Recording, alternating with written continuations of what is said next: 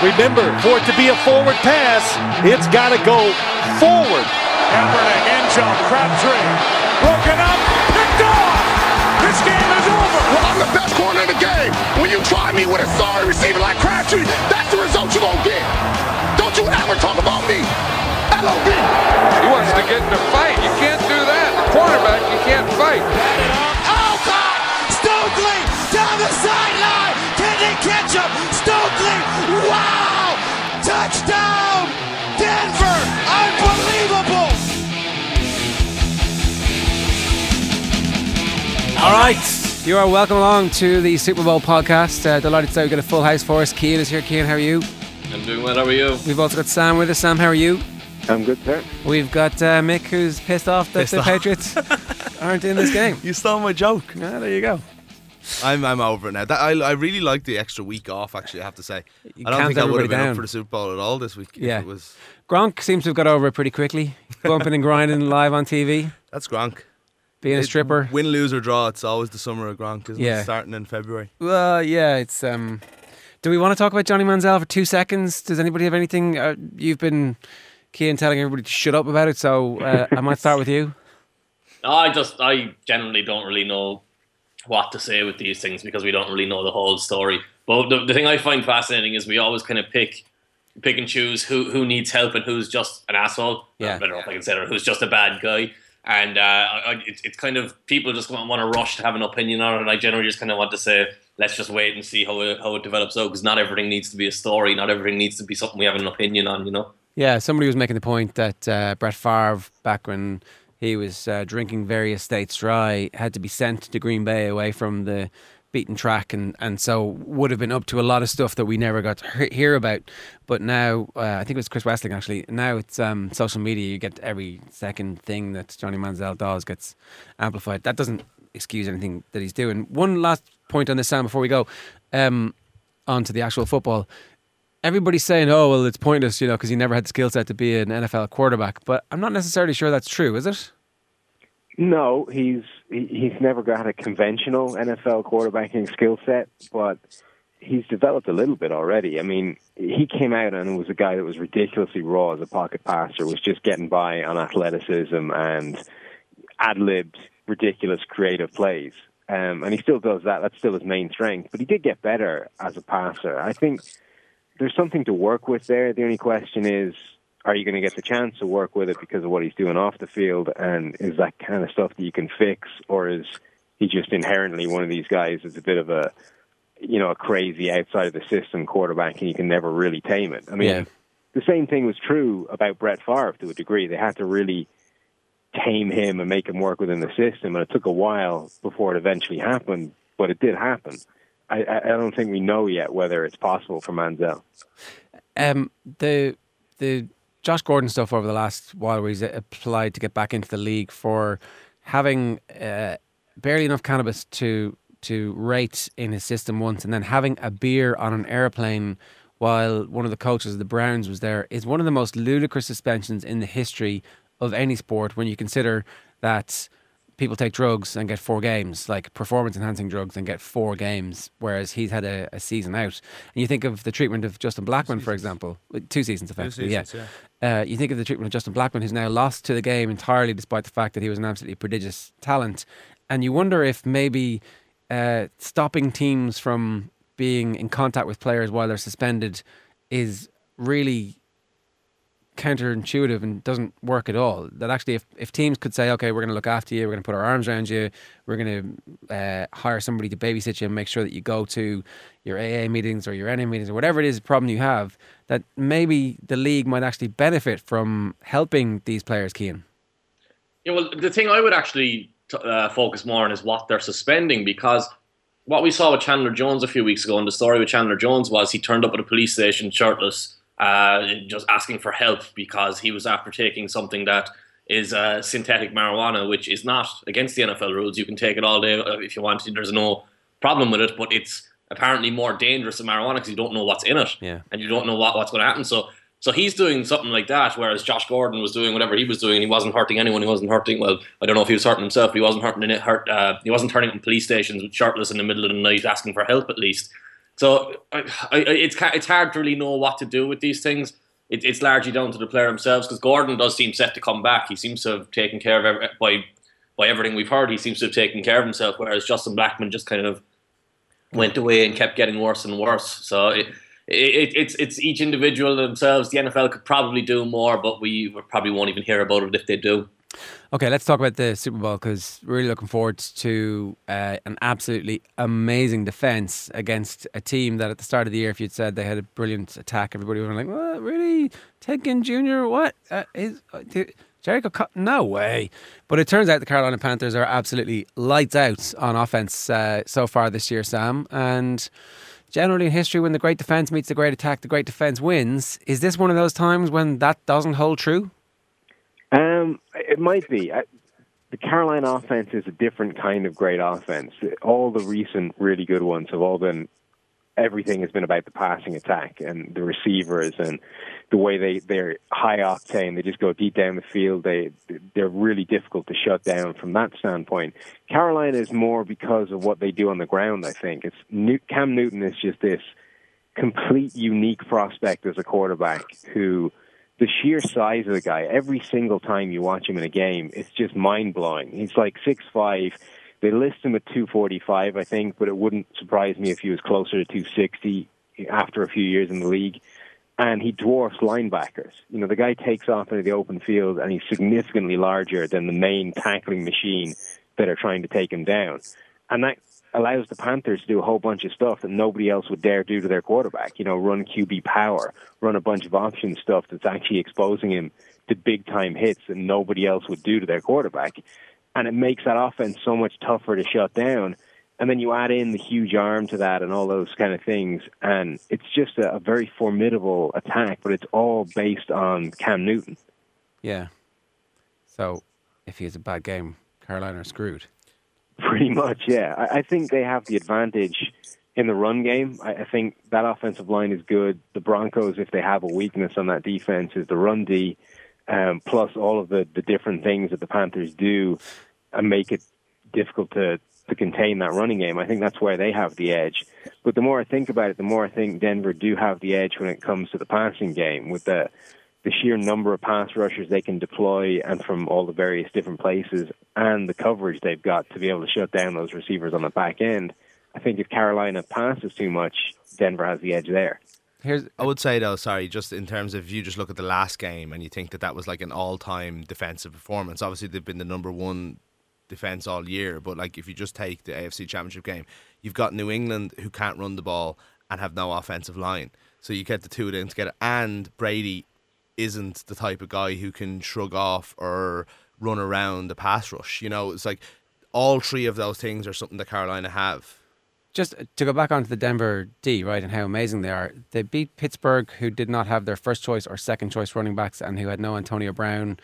Uh, and then they beat, as you've just said, the Patriots. Are we in any way in danger of slightly overrating what Denver have done on defense this year so far, Cian? No, I think are actually in danger of doing the opposite and overrating what the Panthers have done because of who they've beaten recently and how they've beaten them. Uh, I think I, I, largely agree with what Sam said. I think the game will be decided by how the Broncos can stand up to the running game, though, because the Broncos can unleash all those pass rushers if they get teams in situations where they have to pass. Uh, Mick is right in what he says. The Patriots went into that game knowing that they were going to pass and they wanted to pass. So the Broncos knew that they could just unleash Von Miller and Marcus Ware and Malik Jackson and just tell them to go after the quarterback. The quarterback's going to be in one spot on every single play. Just get to that spot and the play is over, and that's all we need to do. The Panthers aren't like that. They're going to move the point of attack all the time. They're going to try and run right through the middle of you. They're going to try and use option plays outside. And you, even with Newton, they're just being that athletic and that dangerous as a runner. You have to slow down your rush in general just to be more disciplined to avoid giving him wide open running lanes. So it's a completely different task, and it's a much more difficult task. Even though Tom Brady and his offense has been much more celebrated than the Panthers' offenses, I, I think you're you're going to get. You're, you're probably going to see the Panthers get some big plays, but you're also going to see them have a lot more negative plays than they've had over recent weeks. Can you just explain in a bit more detail of so if like why is it difficult because Cam can run the option and because he's got a running back? Why can they not just send a bunch of people and stack the box effectively while at the same time trying to come through that offensive line? Well, because it's I think this is something that kind of is kind of born out of Madden when people play Madden when they were younger, and you kind of have running plays, but all your running plays are basically all the same. it's not really you're not really running the ball the way NFL teams run the ball because NFL teams can run the ball eh, and change numbers in specific areas. So you can run counter plays, you can pull your fullback, you can pull your tight end across the line of scrimmage. So they will trap the numbers you have in the box and then escape outside or just target specific areas where your alignment isn't perfect. Like the thing Adrian Peterson used to say, I think Sam said it a few weeks ago. Adrian Peterson loves running against stacked boxes because if he breaks one tackle, he's gone. And you you can kind of do that against the Panthers, but the problem is the Panthers don't. Well, the Panthers don't have Adrian Peterson. Obviously, they have a guy like Jonathan Stewart who can break tackles and go. They have a guy like Mike Mike Tolbert who can do the same, even though he's a little bit slower. And then they have Cam. So you're not only trying to stop the player from breaking the tackle or, or breaking into space, you're trying to figure out at times who actually has the ball and who's actually going to carry the ball. And that's where the confusion comes from, and that's where they're they're making chunks of yards. Yeah, and it, it's we saw it in the um in on the first play against the Seahawks. The Jonathan Stewart ran for I think it was sixty yard gain or something. Yeah. Where they were the defense was just slow to react because they were just wondering, trying to figure out where the ball was, and they count. I think that was a counter to the left, and Earl Thomas came down, took a bad angle to the ball. But by that stage, even the defensive line had been trapped inside, and Jonathan Stewart cut back to the outside and just found a way right through a wide running lane that probably shouldn't have been there because the, uh, there was eight players in the box. Before that Seahawks game, we were saying you know, Carolina, whatever. They've only lost one game, but who the hell have they played? Yeah. Generally, that Seahawks team, I think, is still in future going to become to be considered an absolutely astounding team. Yeah. They saw in the second half what they were actually capable of, but they'd given up a 40 point lead effectively. Uh, they beat those, and then they beat an Arizona team who afterwards, everyone, oh, they, they're lacking some playmakers, and uh, Carson Palmer wasn't really at it. But up to that point, they looked astonishingly good. I was just about to ask this. Like, I mean, you've got Carolina's two playoff performances that you just mentioned have actually been underanalyzed, in my opinion. Maybe, like, I'm, I'm sure everybody's gone into the ins and outs of them, but in terms of the, the grander um, narrative, it's, it's, you know, there's been a bigger story every week, and it's like the first half of the, t- the 31 0 was about Seattle, and everybody sort of like, you know, what's going on here? Oh, Jesus, Carolina are explosive, but Seattle haven't turned up. Second half's almost irrelevant. You don't know what Carolina are actually. It's really hard to motivate yourself to come out in the second half and do much when you're winning by 31 points. Then they go and destroy Arizona, who we've talked up all year. And I know there's been doubts about them, and that absolutely was the case. That wasn't in retrospect. That wasn't looking back in retrospect. But we didn't think that they were you know a 30 point team better than them so i'm just wondering like i don't know what you think sam like have have we underestimated carolina's playoff performances so far the same way as we did with their regular season um, I, I don't know if we've underestimated them. The, I don't know. It's difficult to know what to make of that Seattle game because they absolutely destroyed Seattle in the first half, um, and were just completely unable to get anything going again in the second half. And I don't think it was necessarily because they took their foot off the gas. Seattle just started chipping away at that at that lead, and the Panthers couldn't get anything going against what is a very good defense. I think this is undoubtedly a very very good Carolina team. When you look up and down, they've got quality. It's a lot better on offense than it looked on paper coming into the season. The the receivers that look really bad on paper are not good players, but they each have a role. And, you know, Ted Ginn will drop passes, but he also has the kind of speed to take the top off a defense and make a few big plays every now and again, which kind of it almost redresses the bad plays he'll make by dropping the ball. It's a pretty good team, and they're very unique schematically, certain for, certainly on offense. And then the defense, they have at least one stud at every level. So they've got Kawann Short up front, you've got Luke Kuechly in the middle, and Josh Norman um, in the secondary. And each one of those guys uh, changes a little bit what you want to do on offense. And I think Kuechly in particular – could be a real key to this game because he he is so good in coverage and has so much range. He's the, he's like the linebacker equivalent of Seattle's Earl Thomas as a free safety. He changes the windows that you're dealing with because he's he's in places that most linebackers can't get to. And don't forget, you'll have Peyton Manning throwing the ball up into the sky. Who as, as as Kuechly can literally like sit, uh, you know, just jog over and intercept the ball Yeah, twice or three times. Peyton Manning's a quarterback that's already dealing with smaller windows than everybody else because the ball takes longer to get there. So you add in Kuechly to that, and suddenly I, I find it very difficult to imagine him getting through this game without throwing an interception. Hmm.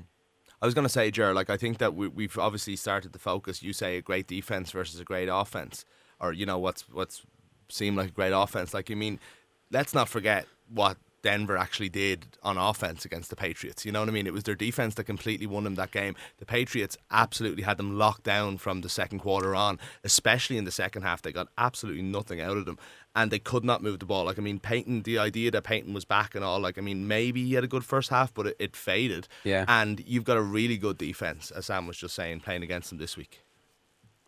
How are they going to score 25 points? Cian? Well, I I think it is going to, the only way they win the game is it will be a low scoring game. I don't think in general that we're underestimating the Panthers. They are the favourites, and I do think most people are picking them to win. I think what, what happens with the Panthers is they have very clear and very distinct weaknesses that you can point to and talk about. And normally teams that are this good don't have them, so we don't have them to talk about. Uh, in terms of the Broncos trying to score against this defense, uh, it's going to be difficult. They're going to. It's going to be a game where you're going to need turnovers, or you're going to need um, even field goals to to stack field goals together rather than getting long touchdown drives. Brandon Uh, McManus, 66 to 1, I think, for MVP. Well, I, I think um, I, I wrote that this week. If they're going to win, it's going to be like a like the Falcons beat them in Week 15. I think it was 17-10 or something like that. It's going to be in the teens or low twenties at, at best. How bad does a game have to be before the kicker wins MVP? Well, didn't Al Davis take one in the first round years ago? So He, he, I think that there was, he, he's been an MVP. Vinatieri, winner. Vinatieri won a, um, Did he? an- a, a, a Super Bowl MVP. Did he? I think. With oh, a- I, I, oh, I put myself out there on that one. Uh, so, just briefly talk about the roster construction of these two teams. I think they're the both they both have the most free agents of any teams who have reached the Super Bowl, possibly in Super Bowl history. Um, and that goes completely against everything that we've heard over the last number of years. You know, you're supposed to build the way Green Bay do. Um, and I'm wondering if this is a massive shift now in how teams approach stuff. Like, it's we keep hearing that it's a copycat league, Sam, and here suddenly we've watched the Broncos in, particular, for example, they go out, they get absolutely annihilated in the Super Bowl by Seattle, and then two years later, they've got a completely different constellation of players. They've uh, shipped out their incredibly high scoring tight ends. They've who knows if they meant to keep Peyton a quarterback or not, but you know it's not beyond the bounds of possibility that Osweiler would have started, and it would have actually been completely the defense who got them here. So, is are we about to see a, a period where teams start to build more constructively through free agency as a result of what these two teams have done? Uh, Denver and John Elway, I think, basically loaded up for a win now kind of team. You know, they they got to the Super Bowl in 2013, got blown out. Uh, Elway decided that he needed to get Manning a better defense to try and win the big game, and set about adding some key players in free agency to the defense. And he's done really well there. You know, you add in a, an Aqib Talib, um, a guy like uh, Demarcus Ware. They got some really good pieces to add to that defense. But I think once they got into this year, he just kind of went, ah, screw it, and, and started adding anyone that was available. Guys like Evan Mathis was a, an afterthought, but he became available, and Elway thought, ah, why not? Let's let's bring him on.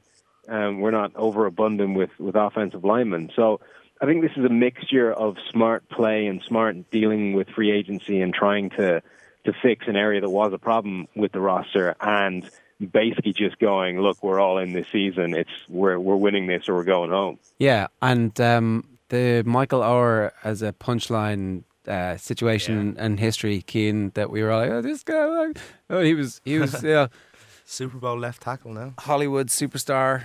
Um, Sandra Bullock, where's your Sandra Bullock now? All that, it's all gone. It's like, and he's been brilliant, right? Well, brilliant. He's been, he's been excellent. I I would push down towards competent because I think he, he benefits a lot from that situation. Like we were talking about earlier, it's very hard to pass Rush Newton, and you, you can't really say that without pointing out that the offensive tackles benefit a lot from playing in that situation, from not having to be putting one on ones against the against great pass rushers. Like there was a, I was going through the Cardinals game. There was a lot of those plays where you were getting. Uh, tight ends taking defensive ends in pass protection, or you were getting chips all the time. And it's just little things that help prop up a player. And it's not it's nothing that should be held against him. He's still been competent, but the problem is you start talking about these guys as being great, then when they're not really great, they're just kind of in situations. And that kind of brings us back to what happens in free agency and the mistakes people make in free agency. They sign the, the kind of ancillary pieces off great teams and they overpay them. And that's where people build this idea that free agency is bad. Free agency isn't bad. It's just about being smart. Like even even last year, it's not just this year. You go back to last year, the Patriots signed Darrelle Revis and Brandon Browner in free agency, and they were two key pieces of their of their Super Bowl defense. And it's they were smart deals. It didn't matter where they got the players from. It's so long as you're smart with what you do. Yeah, there's been a sense that Carolina are spending their money wisely, and uh, the Broncos are buying everything available in the shop. Yeah, but it's a pretty good shop, isn't it? Yeah, and they're win. Let's not forget, like Broncos are going all in this season is no harm. They've got a 39 year old quarterback who's probably in his last season. What What- else are you going to do? You have to start rebuilding next season anyway. Michael Oher is uh, graded pretty well in pass protection, but do you want to take a guess where he graded in run blocking this year amongst amongst all all offensive tackles? 32?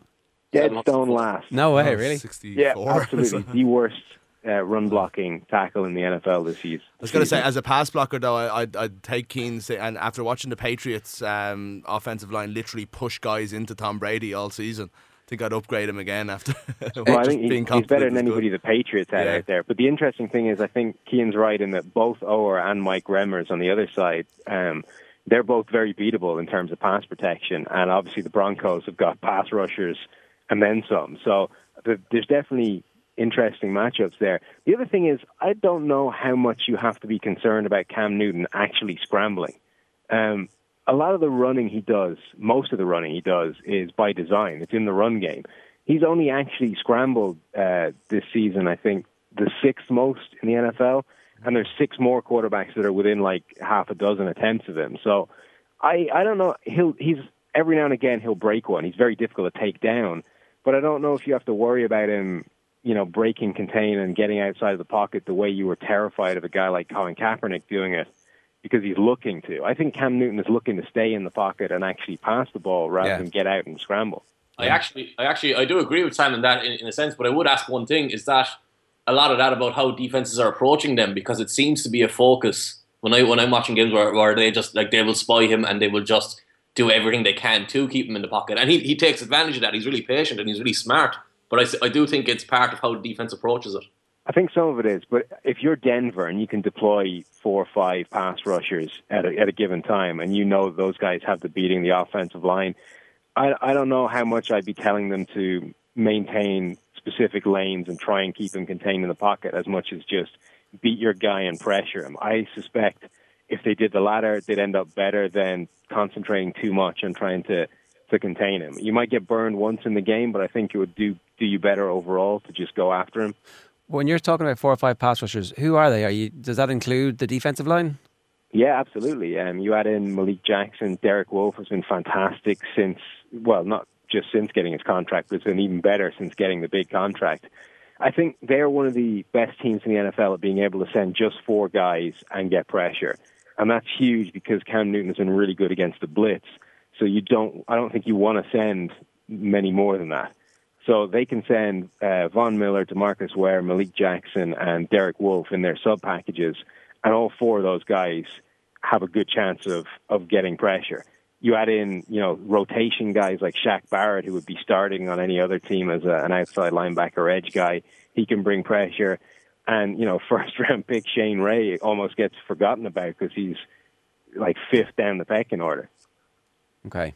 You wanted to talk about the perception of um, Peyton Manning versus Cam. We talked a little bit about this on Tuesday night, right? So there's, I don't know if we're getting into the whole HGH. HGH thing, which there was new, uh, more news on again today. Apparently, the guy who redacted his statements to Al Jazeera, even though he didn't know what he had said to Al Jazeera, um, had been like two hired goons in black had turned up at his house Pretending to be police pretending officers. to be police officers, and there's a 911 call verifying all this, who were basically private investigators hired by Peyton Manning and his PR company. But anyway, look, if I Cam mean, Newton did that, if Cam Newton did that, that is the point here. It's like I understand. I, I'm not going to make it a kind of a you know a white black thing. I think it's establishment versus the new breed, you know. And it's just like Peyton Manning can do no wrong in the American press, and this is about Peyton Manning being the greatest quarterback of all time. That's tastes so good. that's what this Super Bowl is about, and it's just so annoying because nobody is, everybody has ignored this story, right? Okay, that's one thing. Two is like he's um, statistically the worst Super Bowl quarterback of all time coming into the season.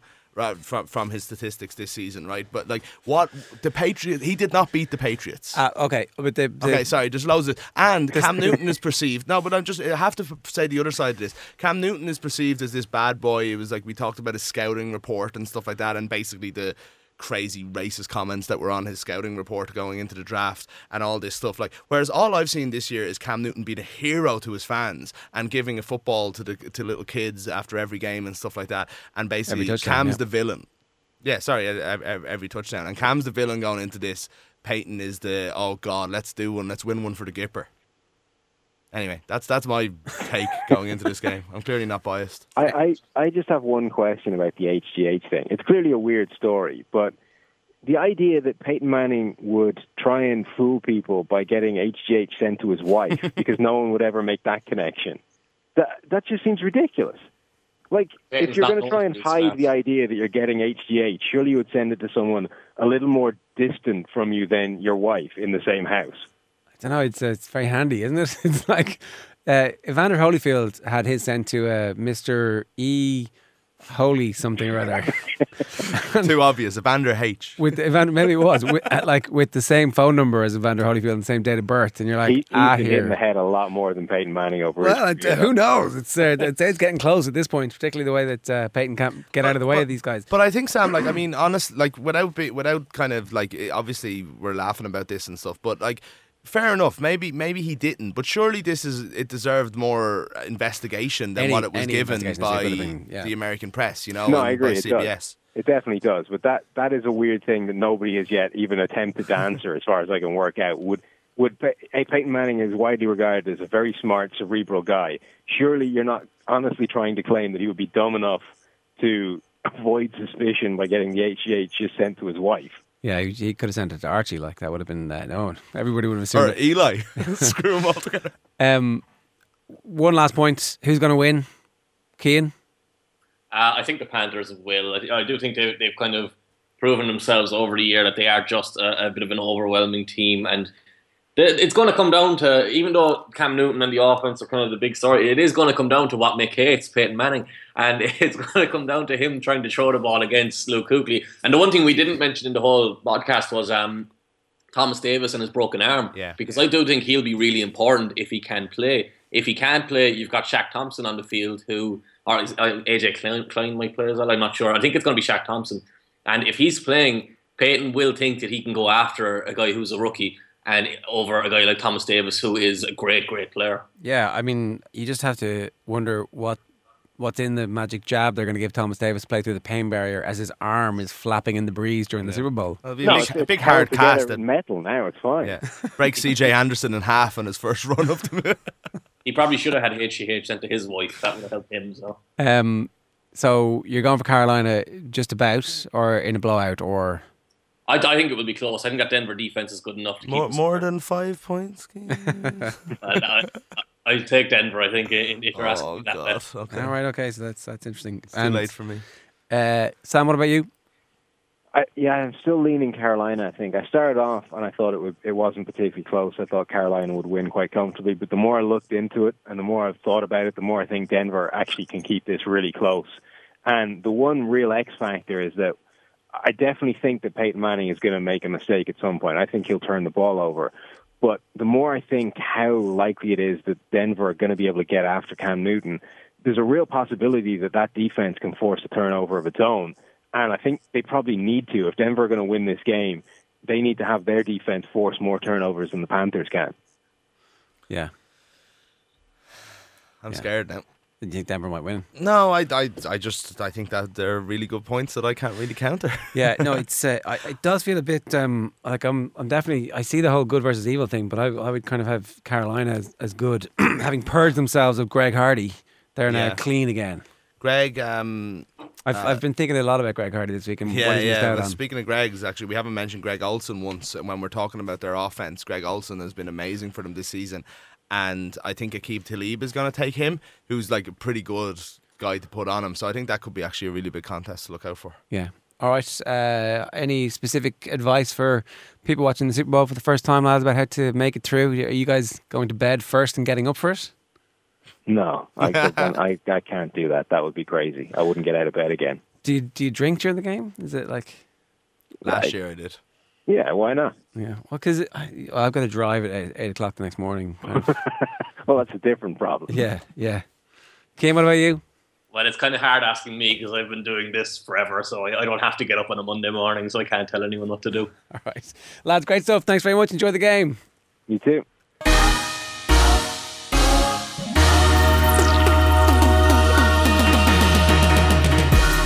All right, so uh, mixed picks back for one final Oh, time. Carolina minus five.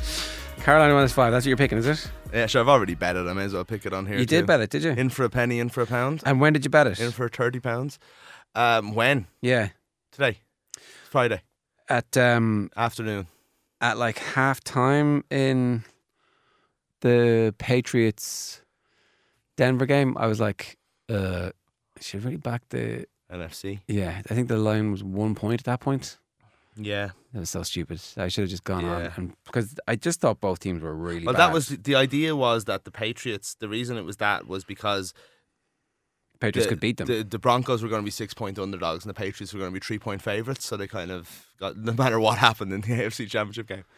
And actually, to be honest, I like I would be, I'd be very scared, and I wouldn't be like making a pick or anything like that. But I'd be, I'd I'd be going in with a fighting chance if the Patriots were in there this week. I wouldn't be like completely dismissing the idea of them um, winning. Winning, yeah, yeah. you wouldn't make them three point favorite though. No, but see, the Patriots' defense was really good this this year, and was really good in that championship game as well. And I just think that they came up against in the they were away. Let's not let's not forget because of their own stupidity in the last two games of the year. Yeah. and um and just came up against like the perfect storm of a team that was just so suited to attack their weaknesses. I don't think um don't And think they- Carolina would have that. But anyway, let's not talk about the Patriots. I also and they said- missed an extra point. They did miss an extra. Point. We didn't talk about that game ever because we were both sick, so we didn't actually get a chance to do the podcast. But um, sick as dogs. yeah, uh, and they missed an extra point. It's did. like, Look, but how the- weird is that? It is really weird, but in and fairness, as soon as it happened, you thought, uh oh. Gostkowski, I've talked about him on this show, on this podcast, even about how it, He's it's- stunning. He's like one of the greatest he- kickers of all time. uh, exactly, like he's he's in at least the Patriots Hall of Fame, if not the overall Hall of Fame. Like it just happens. The first one he missed, it was early in the game. It wasn't like he bottled it in the last minute or anything, you know. Um, that was an, an interesting experience that game because they did nothing right, and then just Brady was having this awful thing. He was fourth and ten. The game was over, and he just nails this amazing thing. Now it's Gronk as well. Like let's Yeah. not forget. He's, but it was just like how he he has ice running through his veins. I've I've seen him do that so many times on fourth down, and like when Why- nothing's gone right. like, okay, so he was targeted a good bit, right? Well, he was hit more than. So this is, this is what I was, I was saying. Right, there's an amazing statistic about this. There's, they only started um, keeping statistics, I think, three years ago on how many times a quarterback gets hit in a game. So be it after the throw or Yeah. whatever it is, altogether. And he was hit more than anybody in the his, in those three years in any game, Sure. twenty times. But why didn't they throw the ball to Gronkowski a little bit more? because Gronk was being triple teamed. I mean, if you watch that in, if you watch that in, um, like they they, they really shut him down, and and Edelman and Amendola weren't able, and Scott Chandler and They didn't God, use Scott Chandler at all, did they? Brandon LaFell wasn't even thrown to. I don't think, Yeah, as far as I can remember. I actually didn't think he'd played, and then I Yeah, saw yeah, afterwards that he'd been on the him, field. seen yeah. him knocking around the fourth quarter. I was like, I actually forgot about him. So I mean, there's just they just don't have enough guys to can make plays. So if you've got Chris Harris on one guy and you've got Talib on another guy, and they're just not going to let you do anything, then you can triple team Gronkowski, and it's really hard to do anything. Yeah, maybe. And maybe. Then let's they not can, forget, Brady doesn't have any time. they can triple team um, Greg Olsen, and so it's going to have to be the Carolina run game. And They just have more of a threat. They're, uh, Cam's going to have more time. He's a threat on his own, and Jonathan Stewart's having a really good year. he is having a really good year, despite the fact that Jonathan he's been kind Stewart's of nickname in the injury. Carolina Panthers, the Piano Man. I watched. Um, uh, they did a, a, feature on him during a Monday Night Football game against the Colts a few months ago. He he's a he's a classically trained piano. Oh, you can actually play pianist. piano? Yeah, Oh, right. It's like so. Uh, they had um, coach. Uh, what's his name? The guy who does the the uh, he's, Features. He's the Redskins uh, coach's brother. He won the Super Bowl with the Gruden Gruden, Yeah. Jon Gruden. Yeah. It's like they call him the Piano Man, Mike. with the Tampa Bay Buccaneers. Yeah. And went to Oakland, did nothing, and hasn't coached since, which Yeah. is making a fortune on ESPN. Is it not the other way around? Didn't the Raiders and the Tampa Bay Oh, Buccaneers yeah. traded like 17 picks and 10 million dollars to get him? That's the way to do it, though. If you're if you're a coach, you just like win a Super Bowl with a dodgy team, really young. You're And going to be a name forever. You're going to be in the conversation every time a job comes up, and then Yeah. you get a new contract off your uh, TV Yeah. company that want to keep you. He's. I, I don't watch Monday Night Football because it's on way too late. But Yeah. anytime I see any of this stuff, I quite like what really he does. good. Yeah. yeah, yeah, Yeah. Anyway, um, I can't go against Carolina minus five. I, I, so as far as I know, I, I'm like 17 points ahead in the next picks. So we did playoffs once, but it all fell apart when we just missed two weeks there. yeah, off the top of my head, I'd say. Ah, well, Uh, we'll give you the win. You won. You won the season. Let's face it. So, uh, I don't even know if I did. so what do you think, Coldplay? Um, yeah, I don't know. I'm I'm in two minds. I think I might go to bed at like eight o'clock Mm. and sleep for two hours, because otherwise I won't be able to stay up to watch the whole thing. I had a great night last year. It was so good. Well, because they won. Did you just Oh, go to? What, did you stay I- up for I hours? Went out. At three, half three in the morning. I went out. No, I was out watching right. it, and then I went home. But it was so much fun. There was there was that moment where I didn't realize it was an interception. yeah. I just thought they'd blocked up the pass, and everybody was jumping up and down. And I'm like, "You idiots! They're just going to score the next play, and now there's less time." and I went, "What? What? What?" Nah. Look, to be honest, I like I have this feeling it's going to be a little bit of a blowout. But I mean, the lads have actually. I thought that was actually brilliant analysis. Like there was really stuff that I hadn't considered or even read about elsewhere this week has made me think twice. But the Broncos have the Broncos won two Super Bowls um, in 97, 98. But other than that, have a record of being absolutely pounced in Super Bowls. Yeah. And two years ago against Seattle, it was a lot of fun for a few minutes, and then it was kind of a boring Super Bowl after that. Did Peyton win one and oh, lose one in, in Indy? He won one. The lost Saints one. beat him. Yeah, yeah, they lost to the Saints and beat the Bears with Rex Grossman, like the worst Super Bowl team of all time. Right. Although Devin Hester did return the opening kickoff for a touchdown that day For Indy. for the Bears. Oh, Devin right. Hester, yeah. Okay, so they they they and uh, they won easily enough. Like I mean, it was he didn't he wasn't he did, he wasn't tested in that Yeah. game. Like it was He'll get tested this week. team. I, I like I, I I can't. I really hope it's a blowout so I can go to bed. That's the spirit. 72 You watch all up. you watch all year just so you hope that the get the, the final game is over in five Yeah. minutes so you can go to bed. yeah. That's the attitude. Uh, we didn't. I managed to get through a whole podcast. I talked about the 49ers. Well, almost. Apparently, uh, Kaepernick wants to go to the Jets, but they don't want him. We should just like you know we're we, we're trying not to be self indulgent. I did do ten minutes on the Patriots there for absolutely no reason. Yeah. But let's come back in a week or two and just talk about our our, our regrets for the season. Yeah, our, yeah. Our, Well, there'll our be hopes long. for 2016. Uh, all right. Enjoy the Super Bowl. Whatever you do, uh, feel free to tweet us next week. We'll come back and I think we'll analyze what try the hell. something Yeah. Oh yeah, week, totally. yeah. Yeah. All right. All right. Take care.